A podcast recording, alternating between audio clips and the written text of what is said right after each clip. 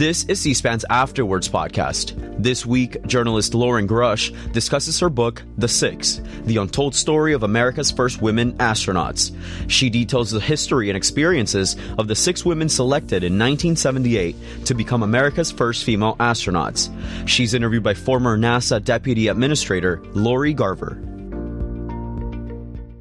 It is wonderful to be here today with Loren Grush, a new author of a recently released book called The Six The Untold Story of America's First Women Astronauts.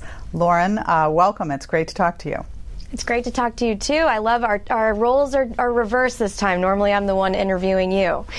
That's right. I uh, w- have been interviewed by you many times, so it will feel like I'm sure a wonderful conversation, but you're more comfortable asking the questions, and I'm probably more comfortable answering them. But I'm true. I, I'm really interested in this discussion because I have been in, involved in, in NASA, as have you, for a long time. I knew many of these original six women, all, all but Judy. Um, and I just say right off, I have an advance copy here of the book. I really enjoyed reading this book. I have um, known some of the history, but the way it's been presented, I think people will find fascinating, and I'm interested in getting some of the backstory and the highlights uh, teased out in this conversation. So uh. I'll start right off by just just asking you, and I get asked this a lot about a book I came out with last year. Um, what motivated you to write this book? The the timing, the um, what what is it that you felt the message was right to now get out about about these women today? Yeah, so my, my kind of go to answer is, you know, obviously uh, I've been reporting on space for, gosh, nearly a decade now. And uh, it's, you know, the space reporting field, it's still a pretty male dominated industry. Obviously, you know, as I've continued in this this profession, I've met a lot of great women journalists and they're, they're, they're absolutely fantastic. And I find myself really drawn to them. And we kind of created this own little cohort within the space reporting world. Sometimes, and that's been really special to me. But it also kind of dictates, you know, uh, what stories I'm drawn to in space. You know, also space, the space industry is still quite male dominated, and so it's always been very important to, to me to try and center women's voices in the space field as much as I can.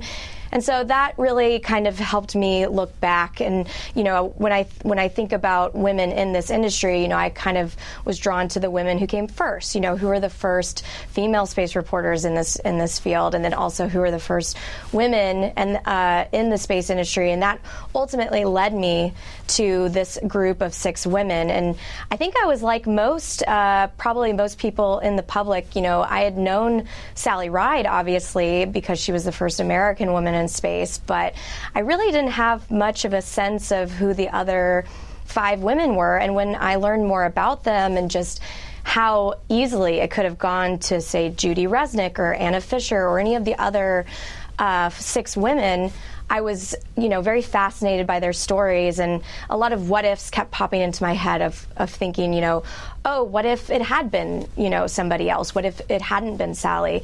And how that would have changed the history books. And so, you know, it really was a way for me to learn more about them as it as it was to tell their story to everyone else.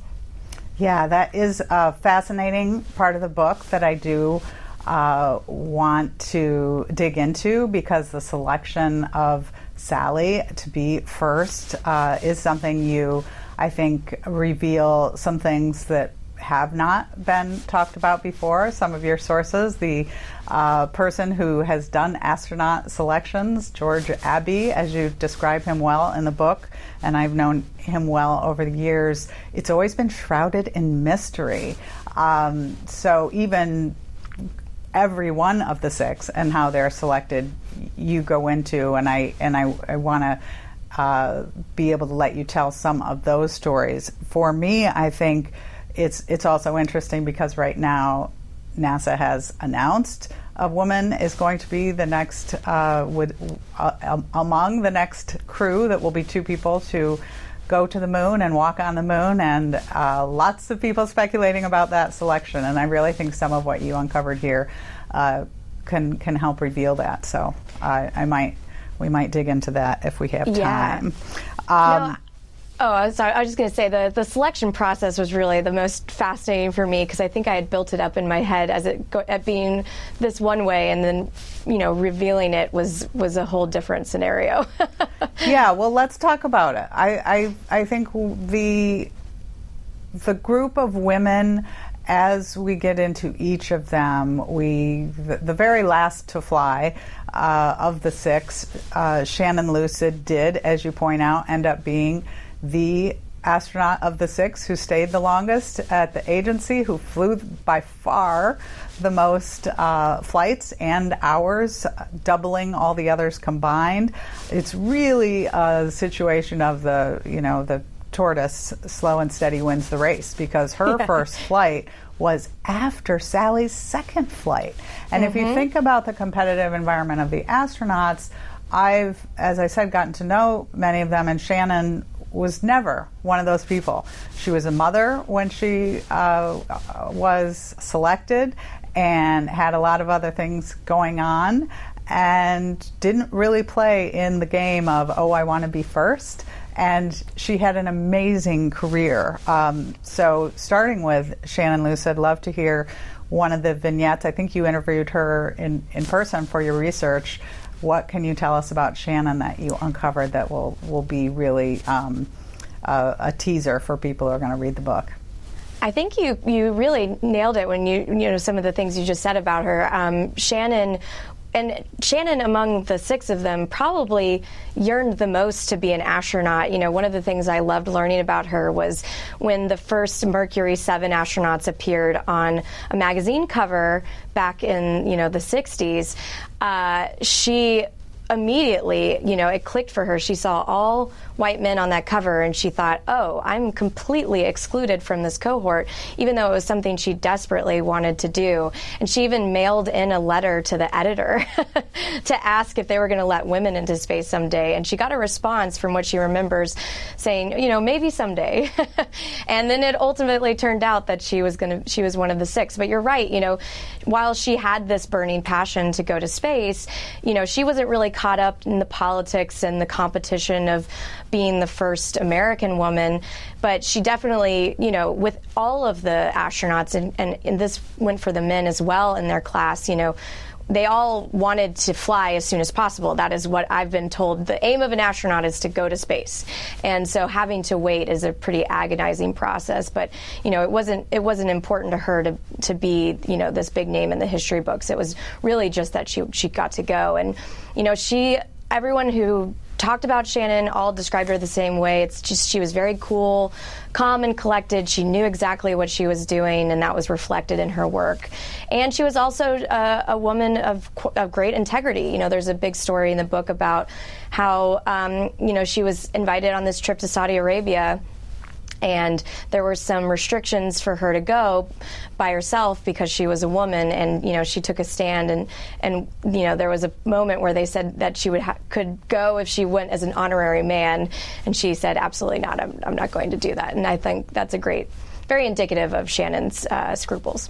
Truly. I had never heard that story and it really I think showed of, of them all she was also perhaps the greatest feminist in her own way, that she wasn't going to go on that trip. Uh, I too was invited to Saudi Arabia as the deputy administrator of NASA and didn't go be, because even by then uh, it was it was not something I felt uh, you know we should be supporting. And um, but she really stuck to that. I, I loved I love that you revealed that story. Um, next in the line, the fifth to be assigned was Dr. Rhea Seddon, another fascinating person who I believe you interviewed personally for this. Um, married to another astronaut, ultimately mm-hmm. flew on three flights.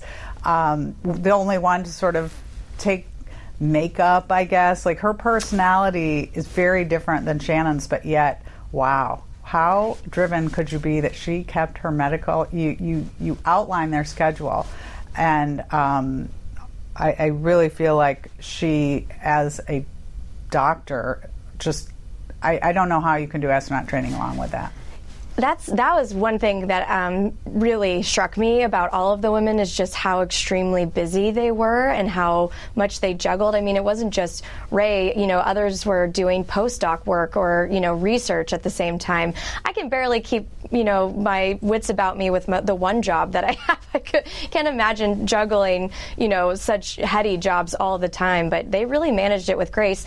And another thing about Rhea is she was the first to give birth to the so-called astrotot, which is a, a child born of two astronauts.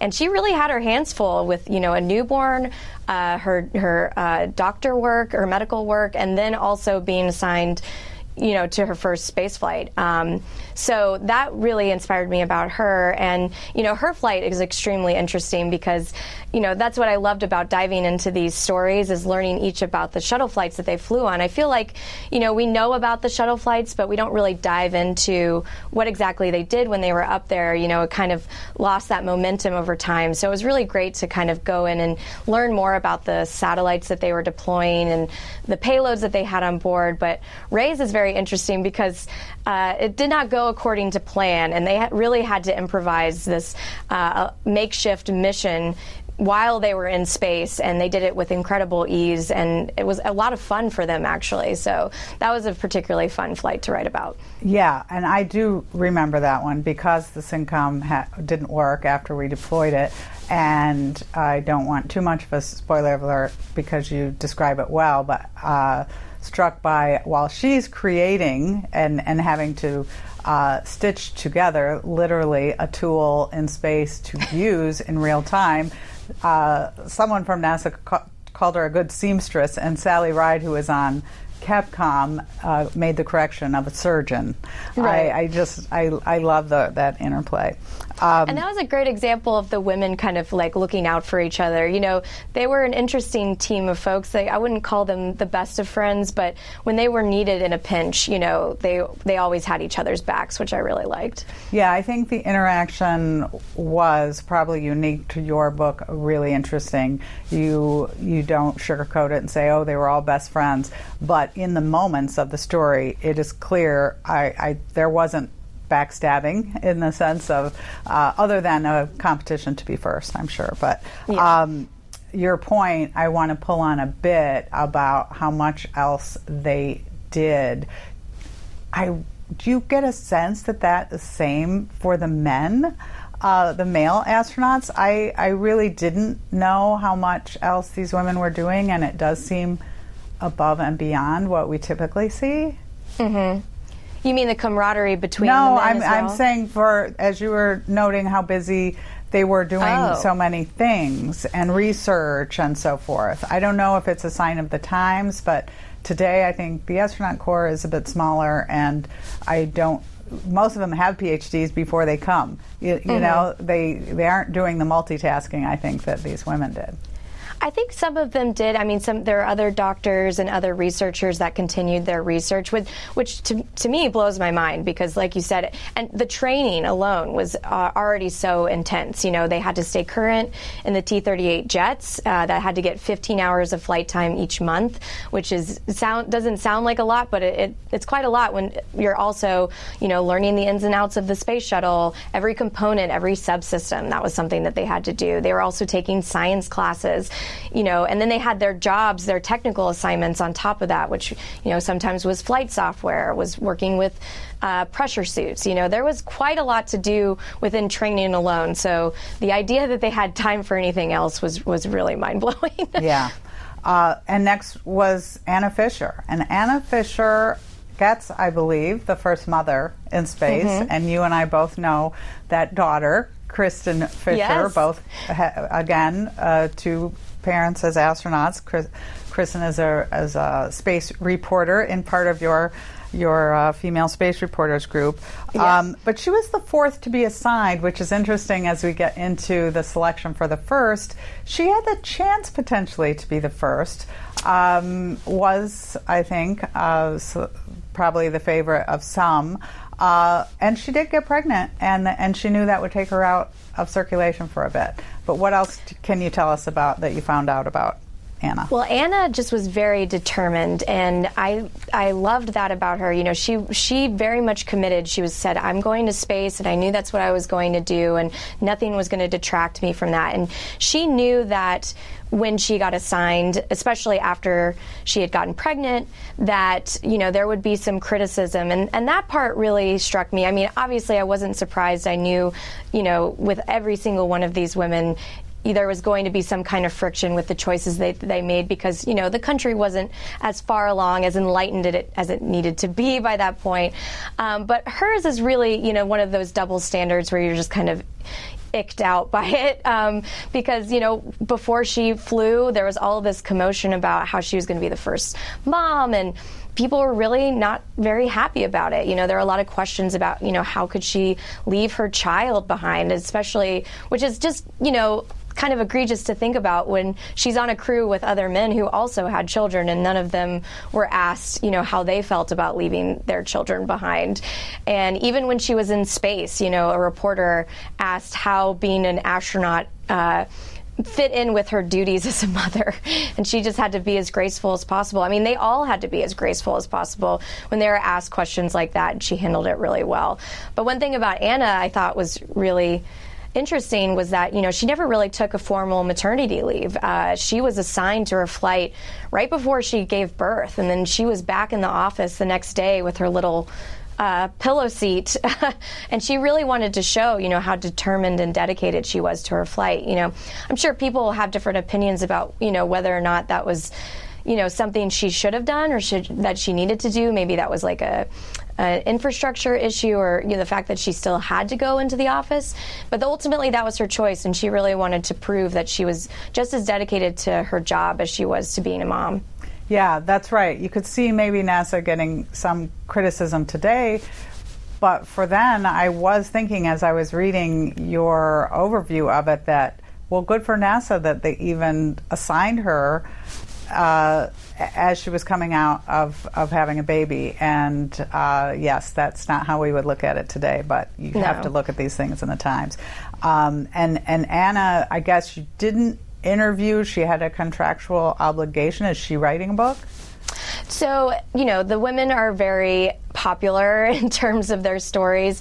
There are other, you know, other stories that they have been under contract for. So, um, but Anna was really great. You know, I, I attended lots of um, Q and A's that she had done, and uh, I even went to one of her Ask an Astronaut events saw at that. Kennedy Space Center, and that was a really. Um, and also, one of the things about these women is, you know, they've been telling their stories for years and years, and so they've been very open with, you know, what it was like for them and their feelings and their experiences, and so that it made it made writing this book really quite easy and quite fun because there's there's such a rich history to dig, dive from already.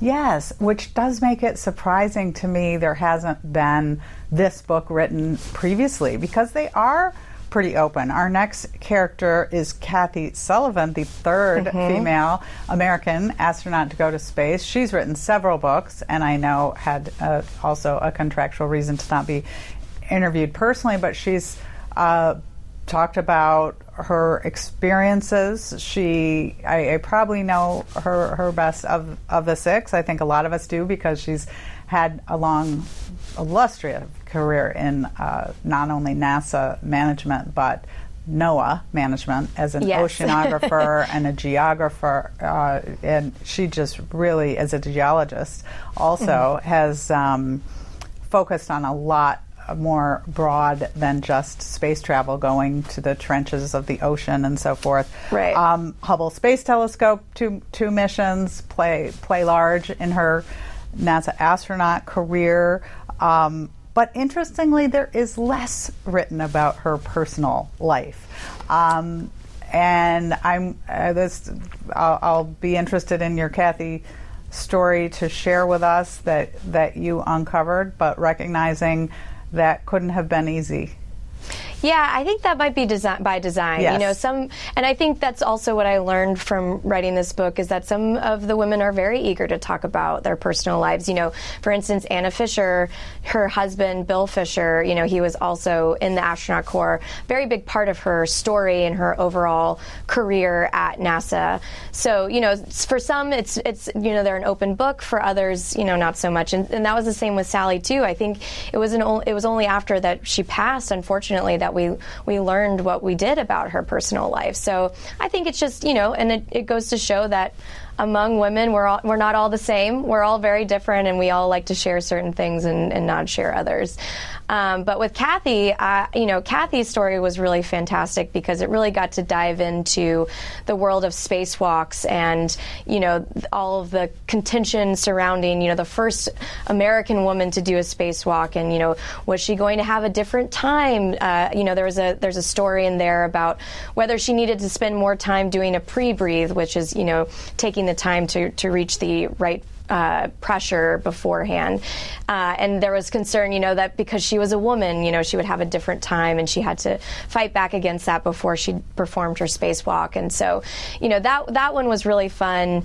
And also, you know, when she flew, she flew with Sally. And so hers was the first flight with two women on board. And uh, I thought that was really interesting because, you know, she made a comment about how, and I think this was in one of her oral histories, you know, when they were selecting the first woman, you know, heaven forbid they select two of us to go for the first time. It had to be just one, but hers hers was ultimately the one where the first two women flew, which I thought was neat.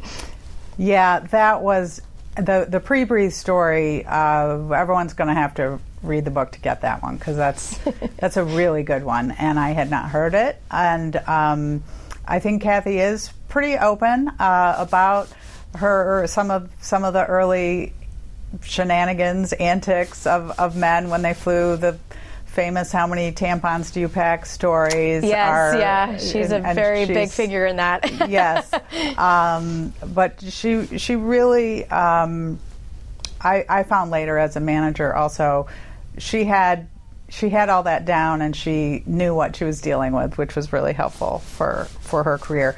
I, I think interestingly, she's also been open that she wasn't even at Sally's first flight. She's been the most open to mm-hmm. say, you know, it was a little hard not to be Yeah. selected as the first. And I, that for me is something that I can relate to. You know, obviously, I think at the time they probably all wanted to put on a very strong front and, you know, say, oh, it doesn't bother me to be the first or, you know, I, I just want to just want to fly. But I feel like, you know, if I were one of the first six, I think there would probably be a, a, a small desire, maybe not a small one, to, to be the one in the history books, you know? And so for her to be open about that and that it actually did bother her, I think is something that we could all relate to. And I'm, I'm really happy that she did, you know, make that known to people that, you know, you know, it, it did hurt not to be, to not be selected as the first.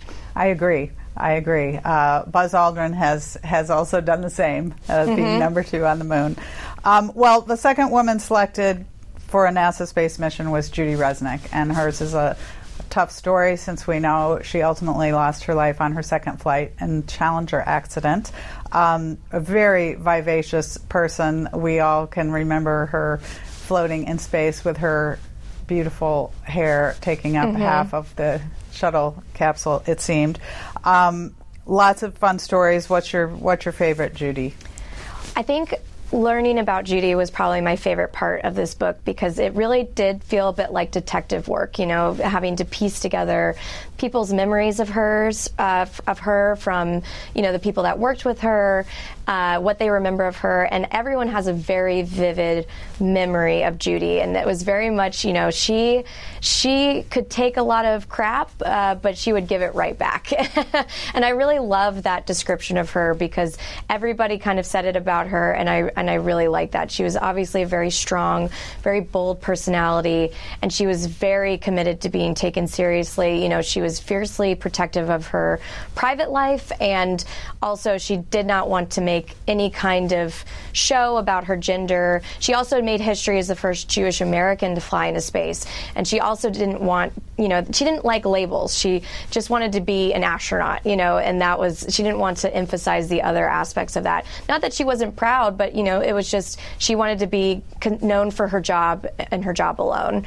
And I thought that was really inspiring. Um, her flight is also fantastic. Um, you know, they had the first pad abort, which, you know, for me as a current space reporter, it was interesting to hear all the fuss around the pad abort because you know, at the, currently we have pad aborts all the time. It's when the rocket, you know, fails to ignite the engines uh, right away uh, while it's um, on the, the launch pad. Uh, so those for me are pretty common. But back then, that was a very scary time for the shuttle program because they'd never had a pad abort before, and that scene is really uh, was really fun to write because it was a very vivid memory. It's one of those flashbulb moments for a lot of people. So those who were on board during that abort really remember it, and they remember every kind of second as it ticked by. And so that was really really neat to get to write. It was almost as if I was there. Um, and then when she did go into space, you mentioned her hair. You know, there's really great moments that really showed how cognizant the women were that they were under this intense media scrutiny when they flew. Um, you know, Judy, Judy had a an incident with her hair. I won't go into full detail, but you know, she had to swear her crewmates to secrecy about it because you know she knew that if it, it, got out that would be the entire focus of her flight because she was just the second american woman to fly and i think that's just a good reminder that you know when you when you do fly as a first in a in a underrepresented group you know you're there's much more eyes on you than you could ever possibly want and you're representing a larger cohort cohort of people yeah, I think you pull that out really well in the book. All six uh, took that on in their own way, um, and that was probably a thing that bonded them. They knew. Yeah. They knew they each had to be excellent, and by all indications, they were all excellent. Yeah. Um, just truly re- remarkable missions as you go into them, and um, their success, their role in them, all, all, just it. It just made me smile to turn every page. Uh, to go into now, Sally Ride, the first yes. person selected.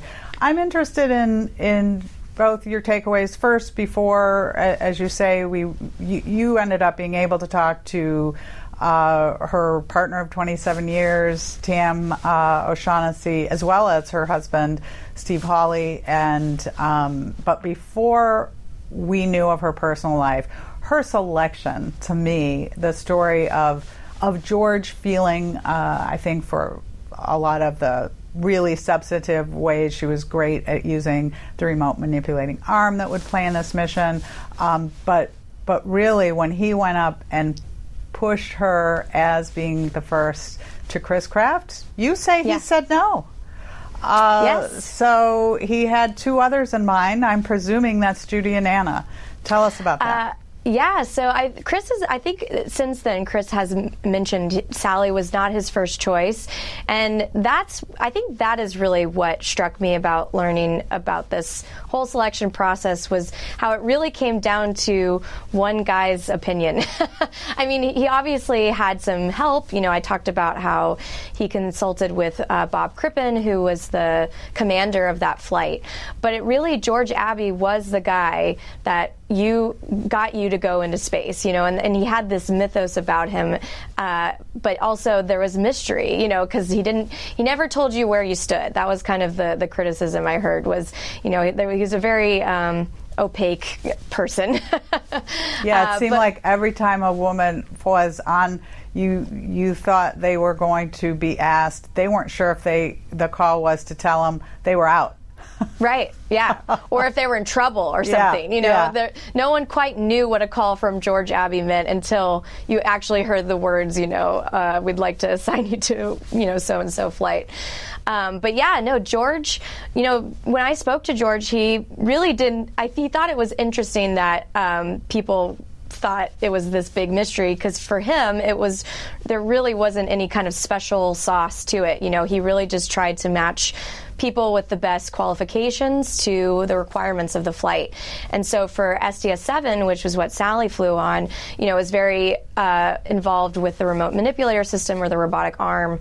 And at the time, she was really considered, you know, the best at the at the robotic arm, uh, you know. Uh, manipulating it. And so that was ultimately what, you know, the outward reason for why she was selected. But, you know, there were other things about her too that did go into consideration, at least from what Bob told me. You know, they they thought she would be able to handle it, you know, better than maybe some of the others. Just they didn't think that being the first was something that would go to her head, and that might have to do with the fact that you know she was very she was a big compartmentalizer, and she um, you know she was also a bit of an introvert, so they, that might have also played into her favor. So it really wasn't you know while they say that it was you know the her work with the robotic arm, there were other things at play um, as well. They also referenced her uh, her past as a tennis player and uh, you know how she was able to keep her cool on the tennis court. So I think some of those things played into it as well. But like I said, I was really surprised by it because I think in my head and maybe in most people's heads, you know, we have this we've built up astronaut selection. I thought maybe there was some special algorithm, you know, you put all these inputs into a computer and it pops out, you know, the perfect person for the job and really, you know, it's it, it can be just as, subject, just as subjective as any other selection process out there. Yes, indeed. Um, I think that comes out well, and I think the the phrase you said she would not, they felt, seek the spotlight or fame, and mm-hmm. to me, that's that's really a fascinating thing when you look at other selections NASA's made for astronaut first, and yeah. certainly with Neil Armstrong, also an introvert uh, I, I would guess that played. And so maybe as we look to first people back on the moon here, uh, we ought to be thinking of that. Um, at, as I mentioned, at the time of her death in 2012, well, first we should say Sally flew twice on yes. NASA shuttle mission. She was scheduled for a third before Challenger, and after the Challenger accident, stayed to be involved. She was the only astronaut assigned to be involved in the Challenger accident investigation. She played a pivotal role that, that you outlined well, and then went on to author a report known as the Ride Report, but mm-hmm. was really about the future of the space program, laid out a lot of what we ended up doing to this day. Fast forward, she continued to play this role as I worked with her later. Um, I was just going to um, say, yeah. you also she she became known for you know, helping out with the shuttle investigations. And then I know she also worked on a report after the Columbia disaster that. Uh, you worked on with her as well, right? Yes, indeed. We were thrilled, uh, joy of my life, to work work with Sally over the years, and the most recent was on the future of human spaceflight that really put us on the course we're on. I have said the commercial crew program that you cover and that I've been involved in has um, really, we wouldn't have it, I feel, without Dr. Sally Ride. She is someone who I saw her come to the opinion during uh, the what is known as the Augustine Committee, but the Future of Human Spaceflight Task Force in 2009. And she ultimately, with all her credibility, was able to say, it's time, and we can now transition our astronaut transportation to and from the space station to the private sector. Not part of the book, but you well lay out Sally's um, credibility and how she earned it and how important she's been, I think, not just to NASA, but to the nation. And then at her death to find out that she had a female partner. You interviewed Tam. Tell us uh, about that. I don't. I don't know that really much has been talked about since the New York Times obituary, which stated very matter of factly that she'd had a partner of 27 years who was yeah. a woman. No, Tam was fantastic to speak to, and she also has many old, you know, uh, tapes that Sally, uh, you, you, know, Sally used to record everything. You know, she was very, she was very meticulous in taking notes and um, writing things down and recording things. And so Tam shared, shared some of those materials with me, and it really made the book all that more vivid and great. Um, also, I'd be remiss if I didn't you know, shout out Lynn Sherr's book about Sally Ride. You know, Tam is also featured heavily in there, and um, Sally, the Sally Ride biography is, you know, by Lynn is, you know, really the definitive text about Sally, and, and she does a great job with that. Um, but one thing I really loved talking to Tam about was, you know, obviously they kept their relationship private um, while Sally was alive, but then, you know, Tam essentially came out uh, when Sally passed, and she told me, you know, she knew that she probably got some criticism about keeping that a secret, but a lot of people have messaged her since you know she came out and became public about it, and told her that you know her saying that she was Sally's partner uh, you know, gave them the confidence and courage to come out themselves and, and, be true to who they were. And so I thought that was really a fantastic thing to learn. And I think, you know, that's just, it shows how much weight Sally had while she was in this world. And even when she's not, you know, she, she still inspires people to this day. She absolutely does, and I agree. Lynn Sherr's book, uh, the biography of Sally, uh, really is um, the penultimate work on her life, and she does go into more detail about these relationships and the timing. You cover it very well as as well, and I. Um, I'm, I'm struck by this question, which Lynn teases out a little bit. Uh, when did NASA know? Did people suspect? There's so much speculation. Did you pick yeah. up on any of this? No, I really didn't. And and you know, just to be clear, she was Sally was also um, married, you know, to Steve Hawley uh, when she was. Uh, you know, training to go to space, and when she was in space. So, you know, and and Tam and I have talked about this too. You know, she probably, you know, was attracted to both men and women. You know, uh, so maybe there wasn't, you know, there was no speculation happening at that time. I know there. I did talk to one of Sally's friends who uh, mentioned that you know she had heard somebody, a reporter, was looking into Sally's. Uh, sexuality, and that that really bothered her when she heard about that. But it ultimately nothing came of it. Um, but I'm pretty sure, you know, I, I, obviously we can't talk to Sally now, but I'm sure there was a concern for for that to be to come out because that would be, you know, all anyone talked about was the fact that she had a past relationship with a woman before she came to the space program, and you know, uh, we you know, there's a reference to Billie Jean King and how much scrutiny she was under when she became, you know, when she came out. And obviously, Billie Jean King was a role model for Sally um, as a fellow tennis player. And so, you know, um, it was probably just one more thing that she had to think about that she probably shouldn't have had to think about at the time.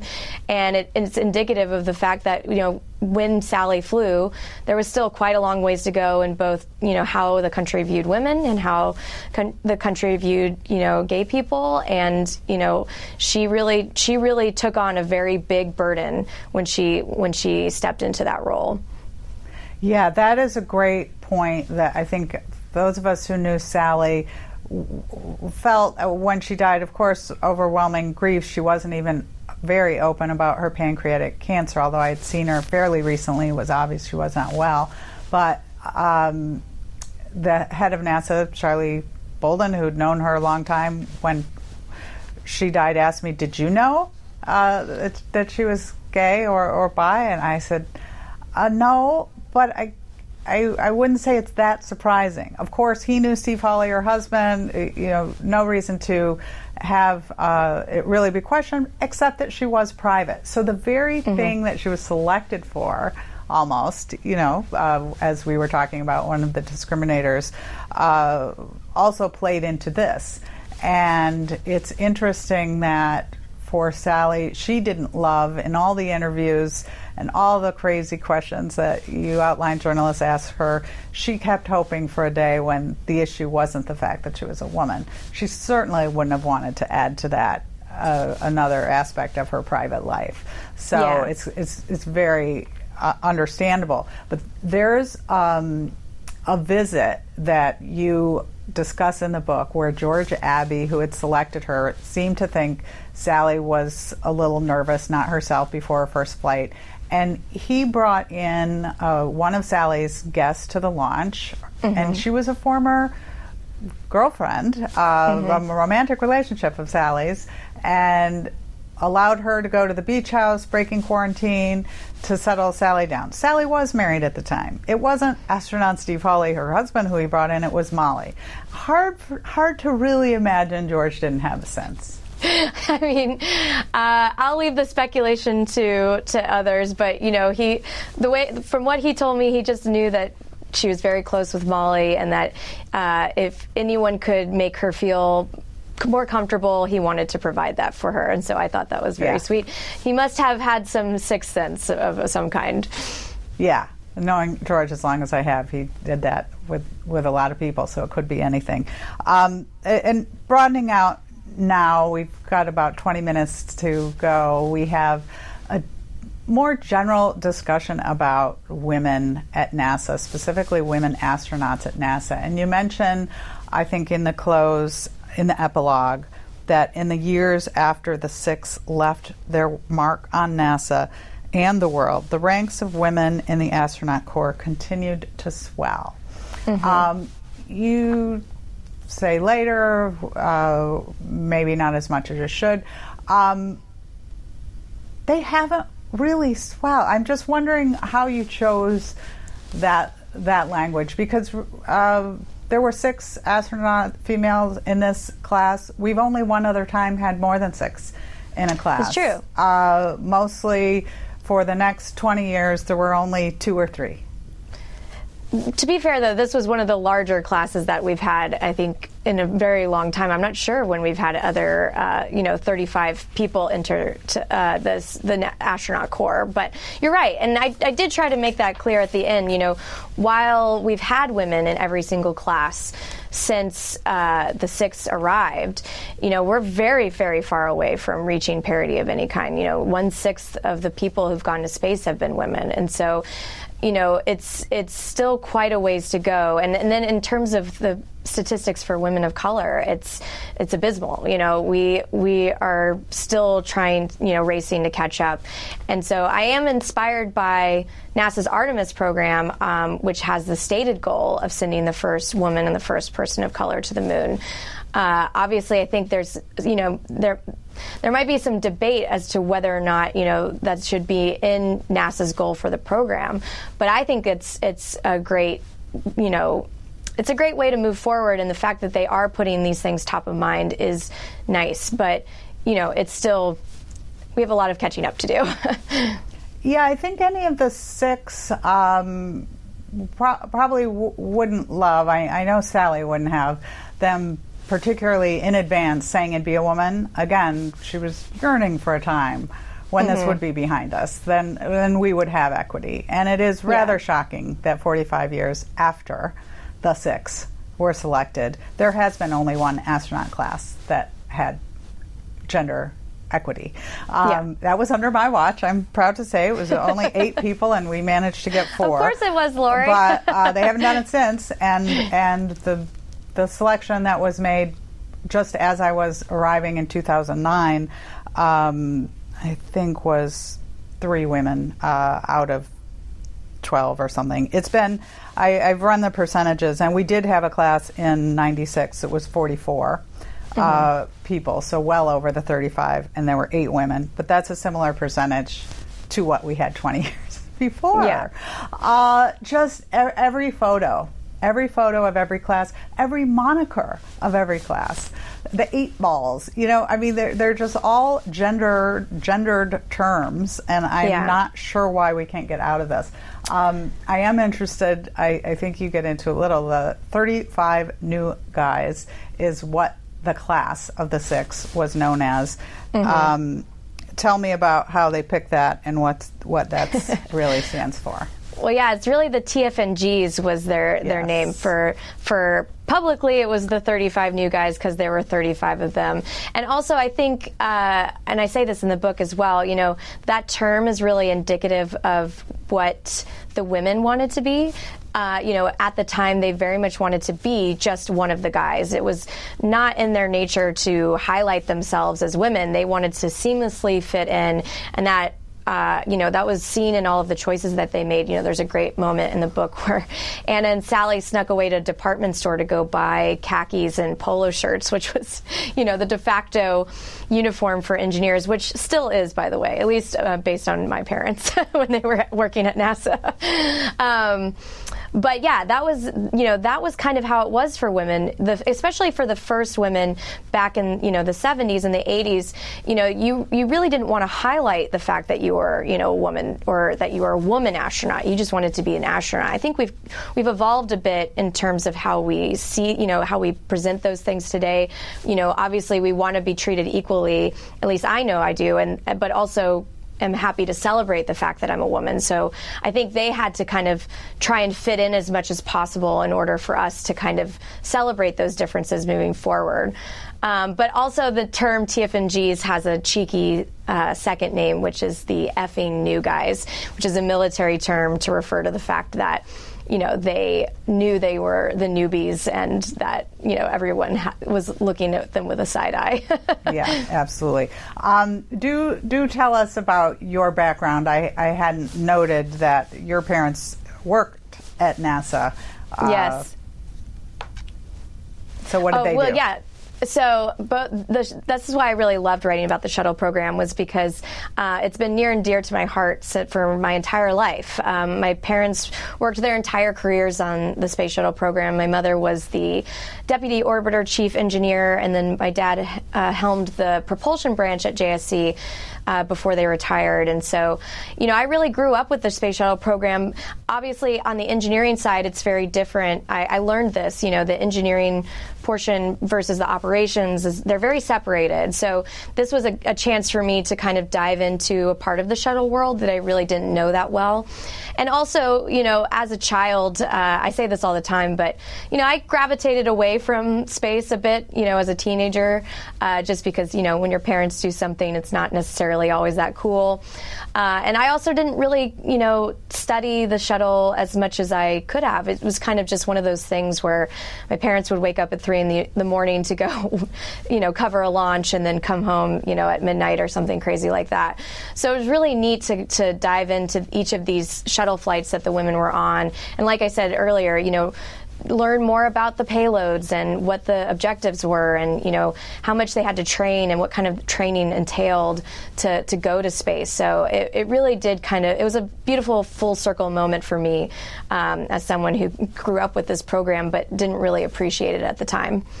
And are your parents still working at nasa no, they were happily retired uh, and living, enjoying their pensions. and in their, especially for your mom, having a career like that, and you note a little bit in the book about not just the astronauts and um, how much uh, we have, how far we've come since the beginning of having women in these fields. But why do you think 45 years later we're still not uh, there? Any either operational or um, the engineering community or the astronauts? Well, I think when you put you know societal barriers in place they just take a, a, very long time to dismantle i think a great example is you know the choices that were made in the early days of the program you know for instance spacesuit sizes you know uh, there was an effort to create the extra small upper torso, which is part of the spacesuit, um, so that it could accommodate, you know, smaller women. Well, it would predominantly be women, but smaller people in general. Uh, and that choice was not made ultimately. And so, you know, years later, it takes so long to make those developments and to, to build those, you know, that technology that those choices that we make reverberate through time. And so, obviously, if you remember, uh, the first all female spacewalk had to be rescheduled because of a problem with spacesuit sizing. Now, obviously, it didn't have to do with the fact that there was no extra small. But it just goes to show, show, that those choices that we make, they will they will have repercussions for years and even decades. And so I think maybe that can speak to why it's taken so long. It's just when it comes to space, you know, things take a really long time to develop. And so if you make choices that limit people early on in the days of the program, it's going to take a really long time to dismantle those. So that's why we need to to put these things first front and center is because then we won't have these issues play out decade, decades later. Sure, I think that is is an important point and a piece of it. And you, you unearthed a great quote from a technician about the spacesuits who says, you know, we're not discriminating. This is just uh, economics. And I had to look into the spacesuit designs and we've done this to ourselves more than once. So Yeah. yeah, it takes 10 to 20 years. It doesn't take 45, and we keep making the same mistakes. Frankly, I think men are making the decisions, and we get the extra large suits, and we don't get the smalls. And there, this has affected many women in the program who I've known over time. Um, and we say they're unintended consequences, and, and hopefully we are working through that. To me, I do feel that um, there's there is a bias when you look at doctors and lawyers, law schools, medical schools, over 50% female. But engineering isn't one of those fields that is uh, trending in that in that direction as, as as we've been talking about and continue to try to unearth the reasons. I, I know NASA's making attempts with with Artemis. You look at the Dragon missions, astronauts flying now. The first mission had two white men. Uh, we had a lot of time to make that selection. We, in all of our flights, I think NASA just had the first flight that had the same number of women as men on it, but one of the women was from an international astronaut yeah. uh, program. So, and and truthfully, we were flying a lot more back in your story with the 6 In 1985, flew nine missions, and those are of five to six people. So today, we're only flying twice a year with with NASA crews, rotations of four. Um, so there aren't as many opportunities. There aren't. But I will say, and this is something I kind of touched on very briefly at the end of the book, you know, as more of these commercial companies online come online and uh, offer different ways to get into space, you know, there are more opportunities to send a wider array of people going up. I don't know if those opportunities are necessarily being realized, but you know, look at um, Inspiration Four mission. You know, that was a, the first. Well, it wasn't the first all civilian, or it was the first all Yes. civilian mission um, that SpaceX flew uh, on a private vehicle. And you know that allowed for you know a, a very different group of people to go. There were two women on that flight, and you know one of them was a professor, another was uh, a, a childhood cancer survivor. And so, you know, hopefully with s- companies like SpaceX and Blue Origin and Virgin Galactic, you know, they're offering new ways to get into space that we've never had before. And so, hopefully, that means that you know we can offer rides to people who would never have gone to space otherwise. Obviously, there's still a bit of a barrier involved, and that's you know your wallet.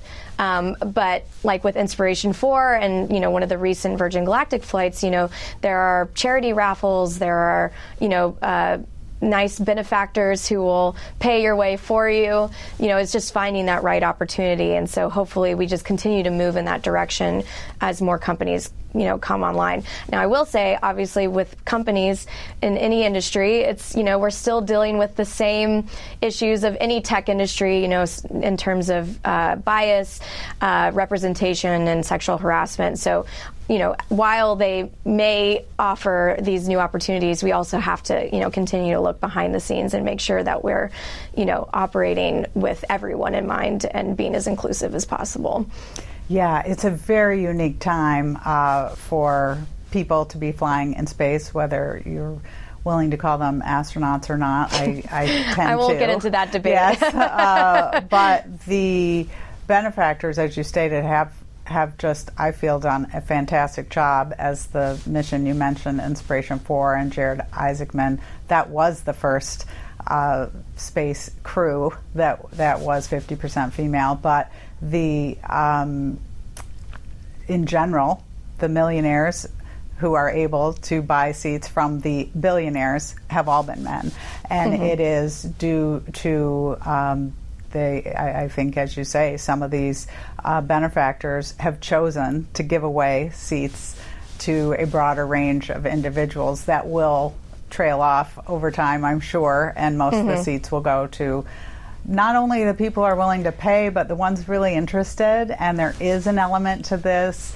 that is uh, poll after poll shows that more men are interested in going to space than women. Of course, that still means there's plenty of women willing to go, um, but there is something about it uh, that that is that is different, and um, I think these six really um, what I liked about them, and I don't know if it was part of the selection, but they did have a big range within them of their of their reasons and their interests, as as Yeah. you really really point out. Um, I, I am though interested since I think as a government program, the NASA astronauts, that's where we can make the greatest impact. Um, there there was not a hint in the book, so I'm wondering if you ever uncovered it, it of of the women being in any way less capable or, or qualified, and when they were on their flights, um, uh, whether their uh, ability to do their job was in any way wanting. You know, uh, not that I really uncovered. I think, you know, they definitely talked about their struggles. You know, some of them obviously struggled in certain areas of training before they flew, but they were really so determined to be as best as they could be that, you know, I didn't really uncover anything from them that, you know, doubted their selection or that they were worthy of the job in any way.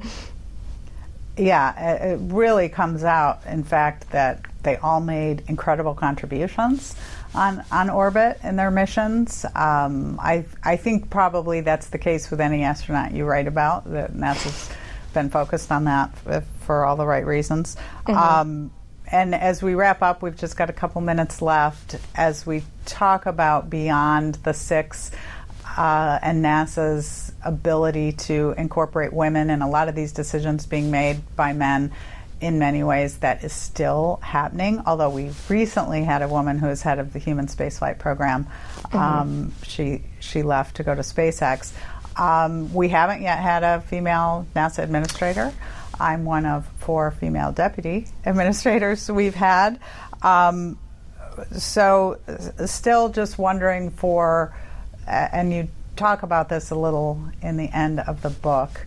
Um, what's ahead? I know we've talked about Artemis, but do you see there's a um, you, that that change will continue? Well, like I said, you know, I think it might be um, a little controversial for some. The fact that Artemis, the Artemis program, has the stated goal of sending the first woman, the first person of color to the moon, but I do think that that is a tactic that gets results. You know, um, I think it's just look at the selection committee that picked the first six women. You know, they had diversity and inclusion top of mind when they went to go select this class, and so that dictated. You know how they advertised for the program. You know they hired Nichelle Nichols from Star Trek to come do a you know a PSA to reach out to folks. Um, it dictated you know what universities they went to, what groups, what clubs they spoke with, and because they had that at top of mind, you know that really d- ultimately led to their success in finding women and people of color to come into the program.